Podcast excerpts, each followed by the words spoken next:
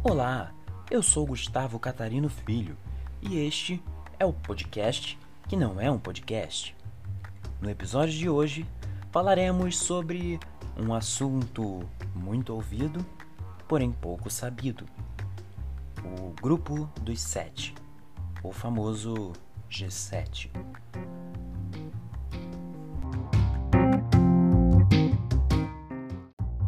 Prepare-se para esta conversa, pois está no ar o podcast que não é um podcast.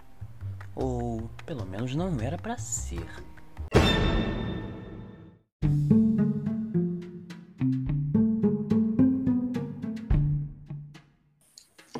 Oi, gente! Fala, Oi, Clara. oi. Então, galera, como é que vocês estão afinal? Ah, eu tô ótimo. Daqui a pouco a gente vai voltar a se ver presencialmente, né? Porque ficar conversando por chamada é horrível. Nossa, sim. Esse lance de ficar preso em casa, apesar de necessário, é muito ruim. Tipo, eu tô até começando a ver jornal. Logo eu. E eu, que comecei a acompanhar o Brasileirão. Meu Deus, Gustavo, você vendo futebol, a coisa tá feia mesmo. Mas quanto ao jornal, eu já assisti antes da pandemia, né? Ah, você, Clara, não se espera menos que isso. Mania de velho, sempre. Aham. Mas voltando a falar do jornal, passou ontem uma notícia informando que a cúpula do G7 aconteceu esses dias. Vocês viram? Sim, sim, eu vi. Claro. Tá, é, é. eu vi também. Mas o que que tem isso? Por que que esses grupos, tipo o G7, são tão importantes assim? Eu sempre ouço esses nomes na TV e não vejo nada de útil neles. Cara, eles são muito importantes, sim. Verdade, Ah, Rebeca. Tá de verdade. bobeira. Pois é, olha só, mano. Não sei se você sabe, mas o G7, né? Ele foi criado já faz um tempo. Lá em 1975. Caramba, tanto tempo. Mas, Pra que que eles existem? Bom, segundo essa notícia aí que passou no jornal, o principal papel do G7 é reunir os líderes das principais nações industrializadas do mundo inteiro. Paulinho, eu me lembro que na notícia eles falaram também dos integrantes desse grupo. Mas vocês sabem como é que é a minha memória, né? Eu esqueci dos países antes mesmo da matéria acabar. Você lembra quais são os países membros? Com certeza, Clara. A notícia, ela dizia que os países é, são os Estados Unidos, a França, a Itália, a Alemanha, também o Japão e o Canadá. E o Reino Unido também, já ia me esquecendo. E por que que eles se reúnem, afinal de contas? Vocês sabem se é todo mês, é todo ano, né? De quanto em quanto tempo? Disso aí eu lembro. Eles se reúnem anualmente para discutir algumas questões e chamam essas reuniões de cúpulas. Ah, sim. E alguém aí sabe me dizer que tipo de questão que eles discutem?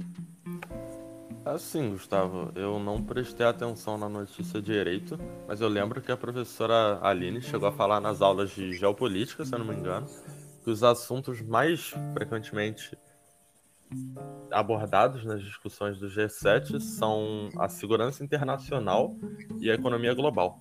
É, afinal de contas, o G7 é, antes de tudo, um local de coordenação entre os membros. E esse grupo produz decisões de importância global. Ah, então isso aí é tipo um conselho, né?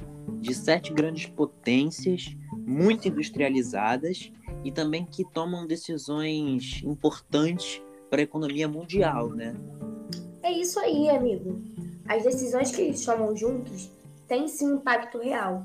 Afinal, como são as sete nações mais industrializadas do mundo, elas têm uma grande influência militar e um impacto econômico global.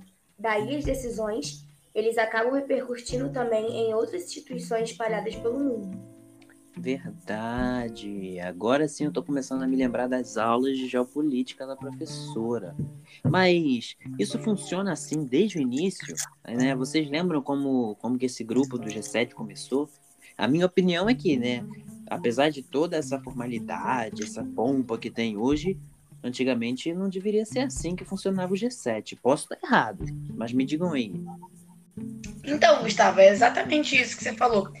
É, eu lembro da aula que a gente falou sobre a origem do, G, do G7. Esse grupo começou com reuniões bem informais com ministros das finanças da França, dos Estados Unidos, da Alemanha e do Reino Unido, lá em 1975, como o Paulinho falou anteriormente. E essa reunião aconteceu, essa primeira reunião aconteceu na cidade de Paris. Eu não sei se vocês lembram também, mas no segundo ano a gente estudou é, sobre a crise que teve em 1943 de petróleo, que fez com que o preço do barril de petróleo aumentasse mais de 400%. Uhum. Daí, uns dois anos depois, em 1945, na tentativa de estabilizar a turbulência cambial que estava acontecendo por conta dessa crise, o secretário do Tesouro dos Estados Unidos, George Shultz, fundou o grupo, o G7, que naquela época era chamado de Grupo da Biblioteca. Peraí, peraí, Clara, só um minuto. O que é turbulência cambial? Ah, isso eu lembro. Turbulência cambial tem a ver com uma certa instabilidade ou uma dificuldade para fazer troca de diferentes moedas. Por exemplo, entre o dólar e euro, real e dólar e etc. Ah, sim, entendi. É isso aí. Voltando ao que eu estava falando, no mesmo ano da criação do G7, o Japão entrou para o grupo. Uma outra coisa que a professora Aline citou é que assim que a França e a Alemanha enviaram pela primeira vez os seus chefes de governo, o Japão também enviou o seu. Aí vocês sabem, né? Depois disso foi um pulo para virar reuniões de presidentes e de chefes de governo, fazendo a coisa ficar muito mais séria e formal como a gente vê hoje. E não demorou muito para se juntarem ao G7 o Canadá e a Itália. Ah, agora sim eu pesquei. Então foi aí então que o grupo da biblioteca passou a ser chamado de Grupo dos Sete, o famoso G7. E vem cá, são todos os membros que mandam no G7? Não tem nenhum que organiza isso aí, não? Tem sim, Gustavo. A presidência do grupo é revezada anualmente entre os países. Só que um dos participantes que não assume a presidência é a União Europeia, porque não é considerado um país. Mas, Rebeca, se a União Europeia não é considerada um país, o que ela é então? Amiga, você não sabe?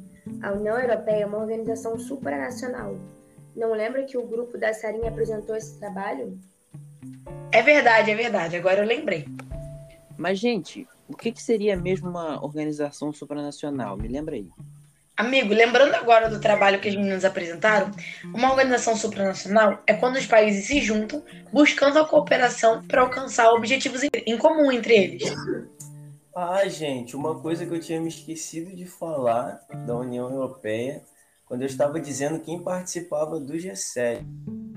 A União Europeia, ela faz parte sim do grupo, mas não sendo um país.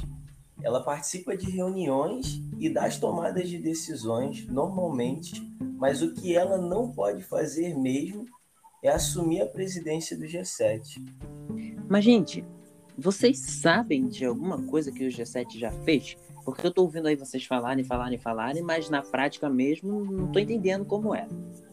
Olha, Gustavo, um exemplo de ação tomada em conjunto pelo grupo dos sete que a professora citou na aula é quando aconteceu a crise, aquela crise né, de produtos alimentares em 2007 e 2008.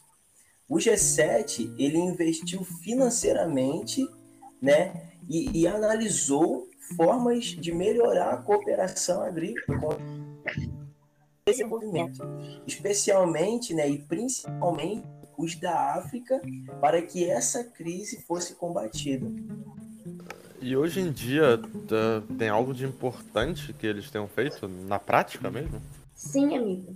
Algumas pautas que estão em alta hoje nas discussões são o combate às mudanças climáticas, com o comprometimento de zerar as emissões de gás carbônico até 2050, a busca pela reconstrução do mundo após a pandemia de Covid-19 que abalou a economia global e a redução da poluição espacial. Verdade, Rebeca. Inclusive, gente, eu li uma notícia recentemente que dizia que o primeiro-ministro do Reino Unido, o Boris Johnson, que representa esse país no G7, afirmou que pretendia, na próxima cúpula, exortar os seus colegas e os levarem a se comprometer concretamente com a vacinação mundial, hein? Verdade, Clara. Eu vi essa notícia também. Ah, sim. Mas, gente, eu tava pensando uma coisa aqui. A Rússia, ela também não é uma nação importante? Pra caramba, Sim, pô. sim. É, é.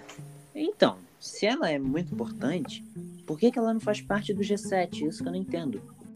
Eu sei por quê. Inclusive, é uma curiosidade sobre o G7. A Rússia foi a primeira nação a ser suspensa indefinidamente do grupo, por ter ane- anexado a Crimeia ao seu território em 2014. Gente, vocês estão usando termos tão difíceis, olha. Não é brincadeira, não. O que, que é Crimeia? A Crimeia, amigo, é um conjunto de regiões da Ucrânia que declarou independência de seu país oficial. O governo da Ucrânia não reconheceu essa independência. Mesmo assim, a Rússia anexou esse território ao seu. Após a liderança desse movimento de separação pedir por isso, a maioria dos países membros não gostou disso, então optaram por suspender a Rússia da organização.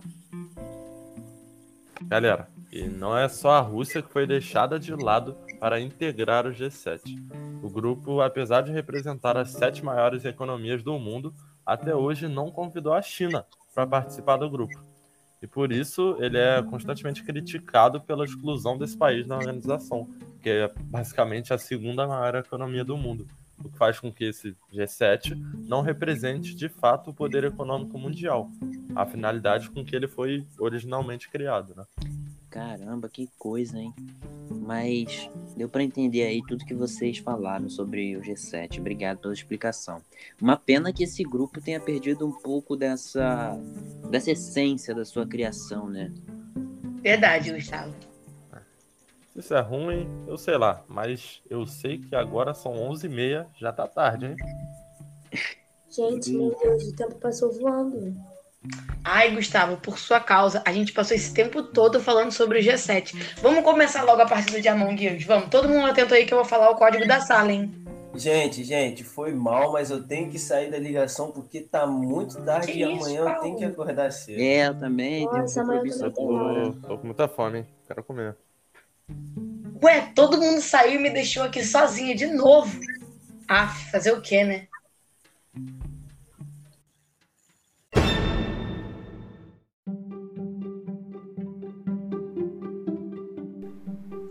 Chegamos ao fim do nosso podcast.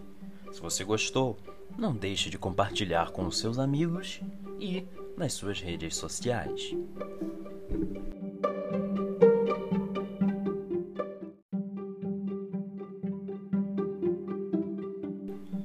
Este foi o episódio 2 sobre o G7. Até o próximo episódio.